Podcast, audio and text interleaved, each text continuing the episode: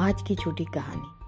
वीरभद्र नाम के एक राज्य में एक राजा बहुत अच्छा से राज कार्य करता था। उनके तीन पुत्र थे। तीनों बराबर के थे। उनको समझ में नहीं आ रहा था कि वो किसको अपना राजपाट दे। किस योग्यता के मुताबिक किसको दे, उनको कुछ समझ में नहीं आ रहा था। एक दिन उन्होंने अपने मंत्रियों से परामर्श करके तीनों राजपुत्रों को बुलाया और तीनों को बोला कि आप लोग तीन बोरा दे के तीनों को बोले कि आप लोग जंगल जाइए और इसमें फल लेके आइए। तो राजा बोल के तीनों को भेज दिया। सभी तीनों बच्चे खुशी खुशी राजपुत्र गए जंगल में। जंगल में देखे चारों तरफ़ फल भी है, बहुत सारा फल है। और मगर पेड़ में है और कुछ नीचे पड़ा हुआ भी है। बड़ा बेटा जो था, वो एक सब पेड़ों से चढ़ चढ़ के उसमें अपने बोरे में फल इकट्ठा करने लगा। इकट्ठा कर करके उसका भरने लगा और उनका जो मझला बेटा था वो सोचा कि महाराज कौन सा देखेंगे। वो तो ऐसे ही हम लोग को कोई कार्य दे दिए तो उन्होंने क्या किया? आधा आ, सड़ा हुआ और पत्तों से भर दिया बोरी और आधा में फल भर दिया। और जो छोटा था उन्होंने एक भी फल नहीं उठाया। वो पत्तों से और सड़ा हुआ फलों से जो नीचे गिरा हुआ था वही डाल दिया। और खुद एक भी फल तोड़ के उस बोरी में नहीं डाला। बोला, कौन सा महाराज देखेंगे?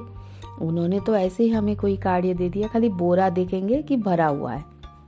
तब तीनों वहाँ से जैसे भरना हो गया, सब तीनों निकला। जब निकल के राज दरबार में आया महाराज राज दरबार में ही उन लोगों की ही प्रतीक्षा कर रहे थे। महाराज जैसे ही देखा वो तीनों आए तो वो लोग खुशी खुशी बोरा रख दिया। तब महाराज ने मंत्रियों को बोला इन लोगों के लिए जो आप व्यवस्था किए हैं वो लोगों को अपना अपना आ, कमरे में पहुँचा दीजिए। तो महाराज ने तीनों के लिए अलग अलग तीन टो कमरा बना के रखा था।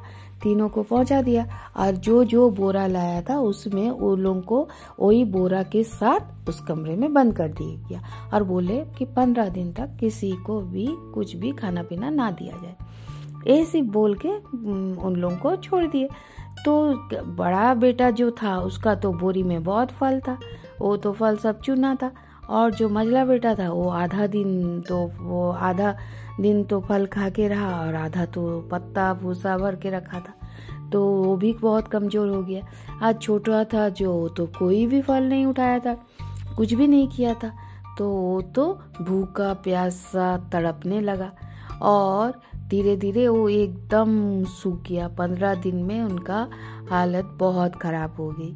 राजा पंद्रह दिन बाद तीनों को जब लाया तो छोटा वाला का आ, मौत हो गई थी। मजले वाले बहुत बीमार हो गए थे और बड़ा वाला हिस्ट पुष्ट था क्योंकि उसका बोरी में फल था। राजा को समझते हुए देरी ना लगी कि तीनों में से छोटा वाला बहुत आलसी था।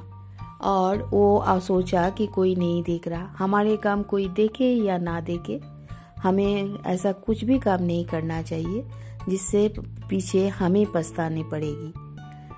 धन्यवाद।